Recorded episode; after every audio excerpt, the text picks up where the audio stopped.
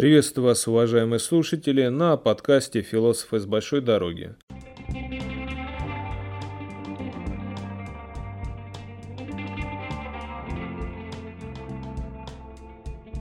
Э, сегодня мне бы захот... хотелось бы с вами поговорить о мифах и заблуждениях э, в науке, о науке, так как вообще сейчас на повестке дня наука часто упоминается в связи с поправками просветительской деятельности, и что отрадно понимать э, ученые все-таки задумались над тем, что если ты не занимаешься политикой, то политика займется тобой, и э, быть вне политики, особенно в России, все-таки невозможно.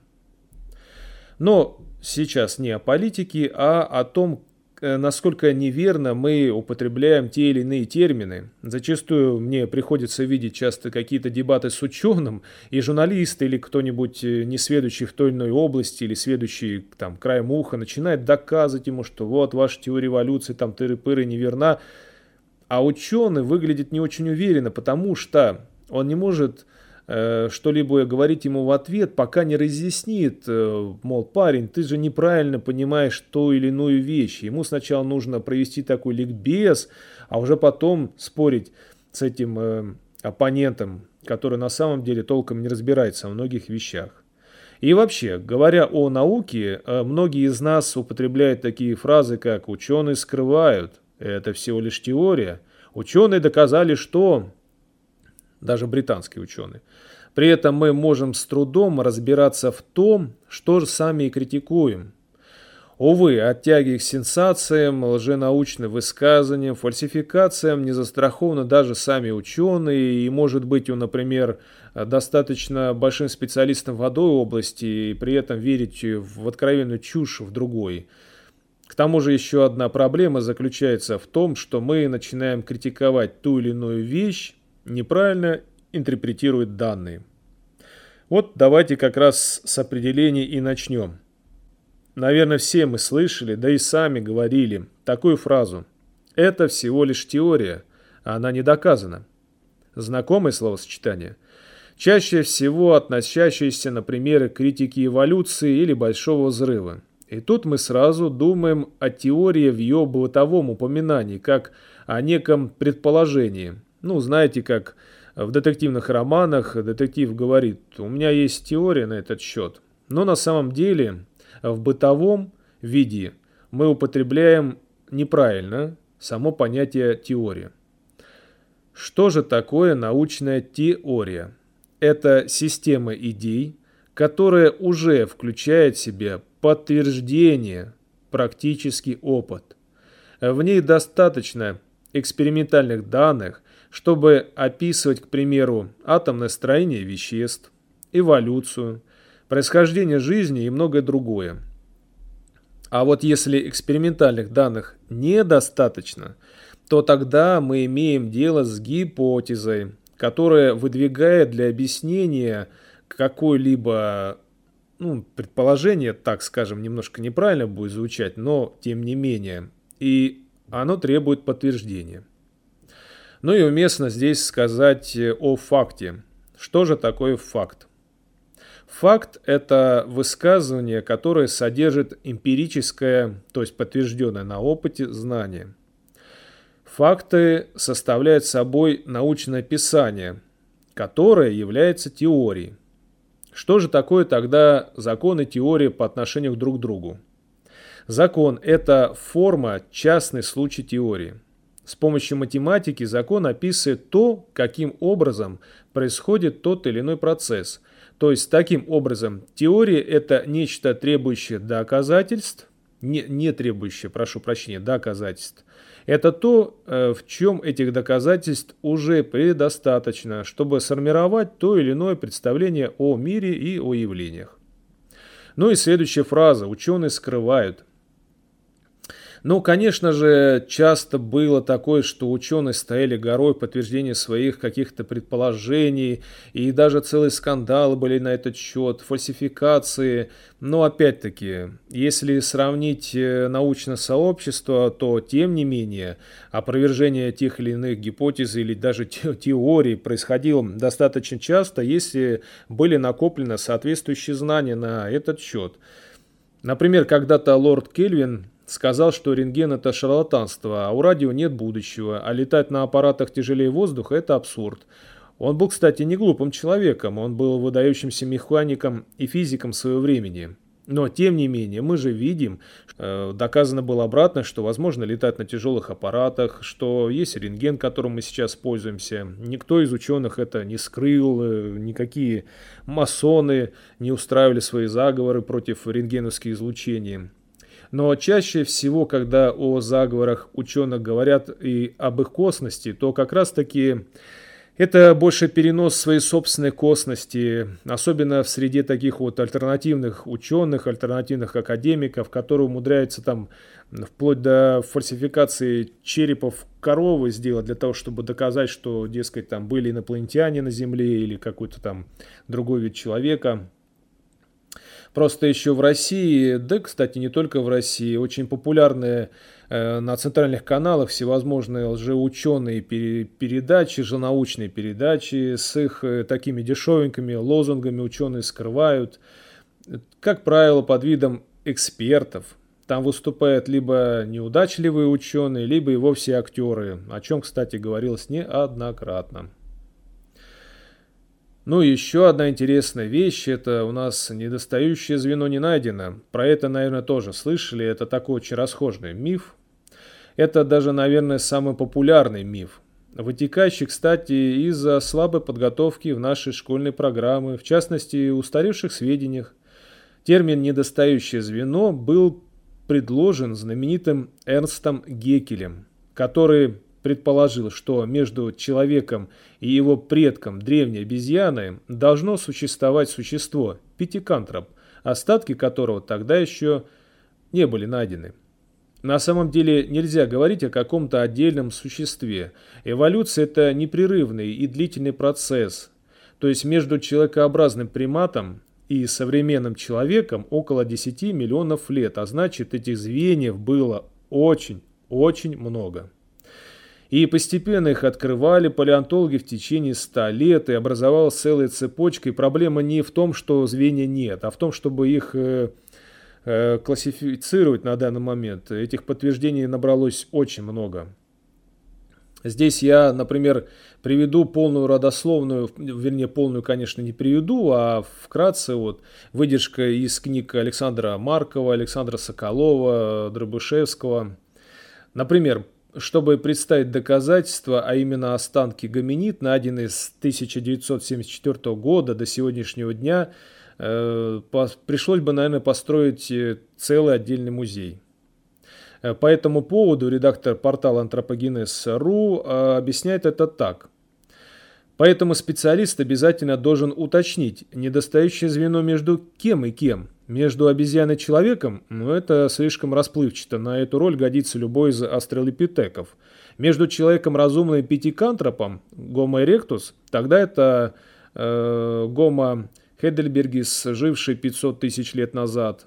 Между Homo erectus и астралопитеком это Homo habilis, человек умелый, живший 2 миллиона лет назад. Между четвероногим и двуногим это ардипитек, 4,5 миллиона лет назад. Общий предок человека шимпанзе-гориллы – это Накалипитек, живший 10 миллионов лет назад. Общий предок крупных человекообразных обезьян, ну это проконсул, который жил более 15 миллионов лет назад. Может быть общий предок всех приматов? Но тогда это Пургаториус, вообще конец мелового периода и так далее, и так далее. Ресурсов, пищи, половых партнеров на всех не хватает. Возникает конкуренция, возникает естественный отбор. То есть более удачливые, более успешные выживают, дают потомство, а кому не повезло, кто не приспособился, они гибнут от болезней, от хищников, от голода. И таким образом вид постепенно меняется и возникают новые формы животных, растений. Вот, собственно, идея Дарвина. А вот доцент кафедры антропологии биофака Станислав Дробышевский комментирует это следующим образом – Утверждение, что недостающее звено не найдено, превратилось в заблуждение примерно в 70-е годы, когда накопились материалы по всем основным стадиям человеческой эволюции. В конце 20-го, начале 21 века с описанием группы ранних астрелопитеков проблема недостающих звеньев окончательно потеряла актуальность. В настоящее время находят уже не недостающие звенья, а промежутки между промежуточными звеньями. Находок так много, что именно их многочисленность становится проблемой для антропологов, поскольку оперировать столь большим материалом уже трудно. Сегодня продолжает находить новые виды ископаемых гоминид. К примеру, только в 2010 году были открыты несколько видов еще один расхожий миф о том, что мозг работает только на 10%, есть мужской и женский мозг, а интеллект зависит от размеров мозга. Но, как в случае с первым мифом, э, этот не имеет под собой какой-либо вообще аргументированной базы, но при этом крайне популярен. Известный нейробиолог Барри Гордон называет его смехотворной ошибкой, так как мы используем все части мозга, и они все практически активны. В результате сканирования мозга, ПЭТ и ФМРТ можно наблюдать работу живого мозга. Наблюдение показывает, что даже во время сна в мозге присутствует активность. Полное отключение тех или иных участков мозга могут возникать только вследствие каких-то травм или патологий. К тому же у мозга есть такая интересная особенность. Его клетки, которые не используются, вырождаются. Если бы 90% нашего мозга не работало, то привело бы это к вырождению. Что касается мужского и женского мозга, то это аргумент используют обычно шовинисты, как среди мужчин, так и среди женщин. На самом деле никаких различий между мозгом мужчины, женщины, белых, черных, красных, голубых не существует. Забудьте вообще об этих предрассудках. Есть только человеческий мозг. Он у всех одинаков. Но если речь не идет о каких-то патологиях. Ну а что касается размера мозга, то здесь э, вспомню знаменитую фразу «Если бы все зависело от размера мозга, то самыми умными на планете у нас были бы кто? Слоны и киты». К примеру, мозг Эйнштейна или Тургенева, ну, по сведениям некоторым, были меньше среднего стандарта, это не мешало им быть гениями. Кстати, об этом хорошо написано в книге Митио Каку «Будущее мозга». Очень рекомендую к прочтению. Ну, еще один миф научный, что на самом деле история постоянно переписывается. История не наука. И невероятная древность каких-то там отдельных народностей, например.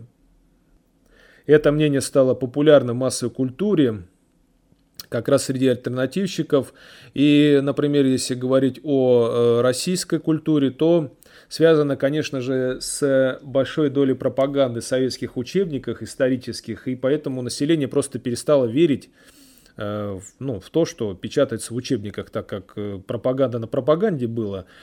Вот, собственно говоря, отсюда и, и растут ноги у многих таких вот альтернативных взглядов, теорий заговоров. К примеру, тот же Фоменко, который вообще является математиком, не историком, он стал популярен в 90-е, тогда нахлынула волна националистических идей, идей заговоров, уничтожения русского там, народа или белого населения и ну, прочие ахинеи. Начнем с того, что история – это наука со своими методами, своей терминологией, эмпирической базой. Другой разговор, что в ней большое количество псевдоученых. Ярким примером популярной исторической фальсификации, например, является Велесова книга «Славянские руны» и близкое родство славян с индийцами.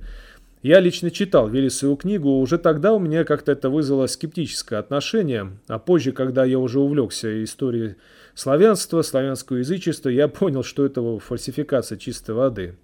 Поклонники вот этой книжонки утверждают, что она написана до кириллическим письмом, но на табличках мы видим ту же самую кириллицу, но только деформированную. Некоторые буквы и вовсе выглядят так, как написанные в веке 15 и они еще и подвешены к линии, как принято в индийском письме, и никто из европейских народов этим не пользовался.